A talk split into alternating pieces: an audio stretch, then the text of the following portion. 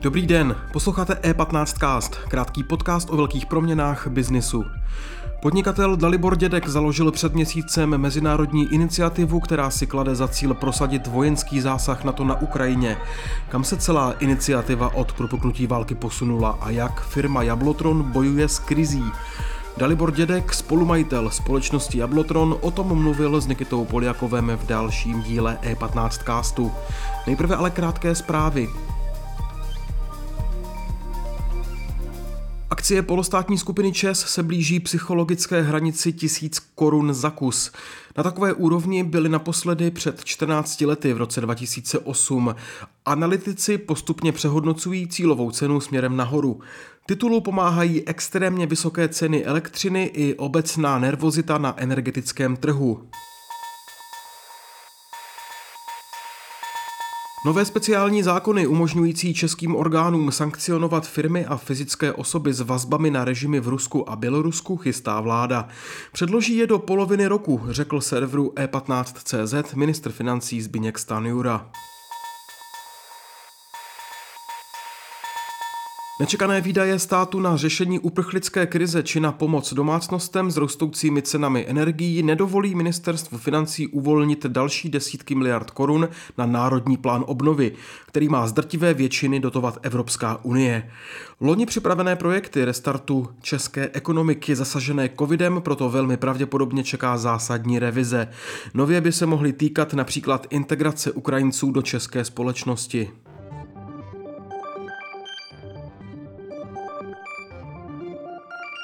Další zprávy najdete na e15.cz. Teď je čas na rozhovor Nikity Poliakova dnes s Daliborem Dětkem. A teď už tu vítám spolumajitel Jablotronu Dalibora Dětka. Eh, Dalibore, dobrý den. Dobrý den. Před měsícem jste založil novou mezinárodní iniciativu, která si klade za cíl dosáhnout vojenského zásahu na to na podporu Ukrajiny, minimálně vyhlášení bezletové zóny eh, nad Ukrajinou. Výzvu podpořili jiní podnikatelé, další důležití lidé. Kam se tato iniciativa dostala za měsíc od své existence a jak jste se vy třeba myšlenkově proměnil, utvrdil nebo posunul v tom, co jste říkal právě na začátku války? Tak naším, naším primárním cílem bylo dosáhnout vytvoření humanitárního koridoru leteckého pro zásobování obležených měst, protože tato záležitost eh, je vyžadována i spoustou dalších lidí. My jsme se spojili s dalšími výzvami, s dalšími peticemi. Po Evropě už se pro eh, takovéto řešení nazbíralo přes více než 2 miliony podpisů. Nicméně sbírat podpisy nestačí, takže jsme se pustili do dalších věcí. Uh-huh, uh-huh. Uh, vy vidíte jako morální povinnost každého Čecha pomáhat eh, v této situaci? Ehm, nebo myslíte, že na každém eh, člověku, jak se k této problematice postaví? Tak samozřejmě záleží na každém, každém člověku, jak se k této problematice eh, postaví, ale myslím si, že je velmi důležité chápat, že ta válka na Ukrajině se nás týká, že ve své podstatě, ať chceme nebo nechceme, jsme v té válce zavlečení. Myslím, že už stačí se jenom podívat na to, co dělají, co dělají ceny a je nám z toho jasné, že to, že Rusové zautočili na obilnici Evropy, moc dobře eh, signalizuje to, co chtějí Evropě udělat. Prostě jestliže my nepomůžeme Ukrajincům vyhrát eh, tuto válku, která je i naší válkou, tak nás čekají velmi, velmi krušné chvíle. Mm-hmm, dovedete si představit eh, reálně, že by Rusové mohli napadnout ty další státy? Je to pro vás reálná perspektiva?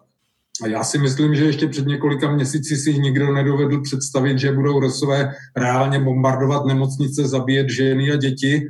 A vzhledem k tomu, že já ve 11 letech jsem zažil ruské tanky v ulicích, eh, tak si to představit eh, umím a proto tvrdím, pojďme tuto bitu vybojovat na Ukrajině alespoň tím, že poskytneme zbraně. To je jedna z priorit, kterou jsme si teď vytýčili a já bych ohromně rád vyzval všechny, kteří tento podcast uvidí, aby se zamysleli nad tím, jestli kromě toho, že přispěli na humanitární pomoc, kde Česká republika byla velmi štědrá, jestli by také přispěli na účet eh, ukrajinské ambasády pro vlastně nákup vybavení ukrajinské armády. Mm-hmm. Vy jste zablokoval eh, Rusům eh, služby na jejich území. Mluvil jsem i s Pavlem Říčkem, který tam řešil právně vlastně skutečnost, že tam jeho závod vlastně nevyrábí, bál se konfiskace. Dopadl na vás, nebo co se vlastně od té doby změnilo? Byly nějaké další reakce ze strany Rusů? Poškodilo vás to nějak biznisově, když se na to takhle podíváme?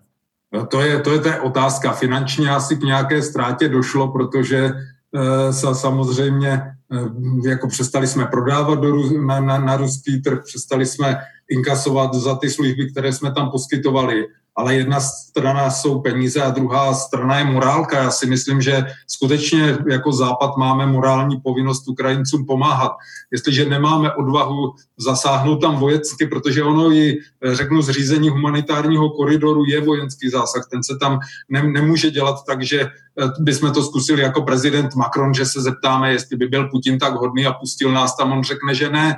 To se prostě takováhle věc se musí vynutit. A jestliže toho nejsme schopni, tak pojďme, když už Ukrajinci ukázali, že téměř s holýma rukama zastavili, zastavili první nápor Rusů, tak si myslím, že si skutečně zaslouží naši pomoc, abychom jim eh, pomohli nakoupit techniku a vybavení, tak aby tu válku vybojovali za nás. Mm-hmm. Dalibore, eh, téma teď mimo Rusko, ale samozřejmě může to s, tím, s tou válkou a konfliktem souviset a to je ta krize, kterou zažívají firmy v současnosti spojenou s inflací, s nedostatkem surovin, s nedostatkem základních, řekněme, dodavatelských řetězců, které dneska nefungují. Vnímá to Jablotron tuto skutečnost a případně co to pro něj znamená? Vnímáme, vnímáme tu situaci samozřejmě, protože pro nás jako pro jiné výrobce je eh, kritický nedostatek některých, některých materiálů, ať už čipů a nebo, ne, ne, nebo jiných položek. Znamená to pro nás, že horko těžko držíme sortiment v takové skladbě, abychom vůbec byli schopni prodávat, eh, řeknu, ucelené, ucelené prvky a platíme za to nehorázné peníze, v některých položkách jdeme do ztráty, protože nakupujeme v podstatě materiál od překupníků v některých případech až za 40-násobné ceny. Mm-hmm. O jaké materiály se jedná, eh, kromě těch čipů? Eh, převážně jsou to elektronické, elektronické komponenty. Uh-huh.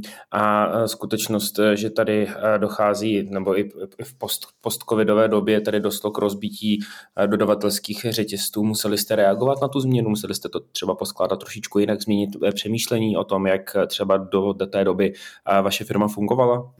Eh, my jsme se museli naučit strašnou spoustu věcí. Do určité míry byl i ten COVID užitečný v tom, že by nás nikdy dřív nenapadlo některé, některé věci eh, řešit systémem home office a mysleli jsme si, že to ani nepůjde, takže něco jsme se naučili, ale pravdu máte v tom, že eh, řeknu odběratelské vztahy to co, to, co bylo zaběhnuto, prostě řeknu mechanismus, který léta fungoval, teďko, teďko velmi drhne a my musíme nakupovat, učíme se prostě nakupovat komponenty a materiál v aukcích, eh, scháníme je, scháníme je prostě za, téměř za každou cenu na všech koncích světa a vedlo nás to i k tomu, že jsme třeba redesignovali na rychlo některé, některé produkty, tak abychom snížili svoji závislost.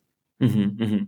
A vy jste také prošli i a, majetkovou, řekněme, organizační změnou v rámci firmy. A, změnila se vaše role předtím, teď se asi bude měnit také. Jak vy to vnímáte? Vnímáte, že se proměňuje dynamika ve, v Jablotronu a, a případně co to může znamenat pro další budoucnost té společnosti? Hm, tak v Jablodronu došlo k tomu, že eh, já jsem vlastně před 12 lety odešel ze scény, protože našel jsem, našel jsem následovatele, měl jsem pocit, že jsem štafetu předal, nicméně kolega, který, eh, který se stal společníkem ve firmě, tak eh, díky svým zdravotním problémům se rozhodl, rozhodl skončit a to včetně toho, že mě vrátil nebo zpět prodal podíl ve firmě já jsem se, já jsem se znovu, znovu vrátil do, do role majitele, ale i aktéra, protože mě vždycky na firmě eh, lákalo a bavilo dělání nových produktů, takže já jsem si teď 12 let odpočinul a s chutí jsem se pustil do díla. Mm-hmm. Tak já vám v případě v nové, staranové roli přeju eh, všechno dobré, Dalibore, a díky za váš čas. Mějte se hezky. Já děkuji vám a mm, zdravím všechny posluchače. Díky za pozornost. E15cast můžete poslouchat ve všech podcastových aplikacích a na webu e15.cz.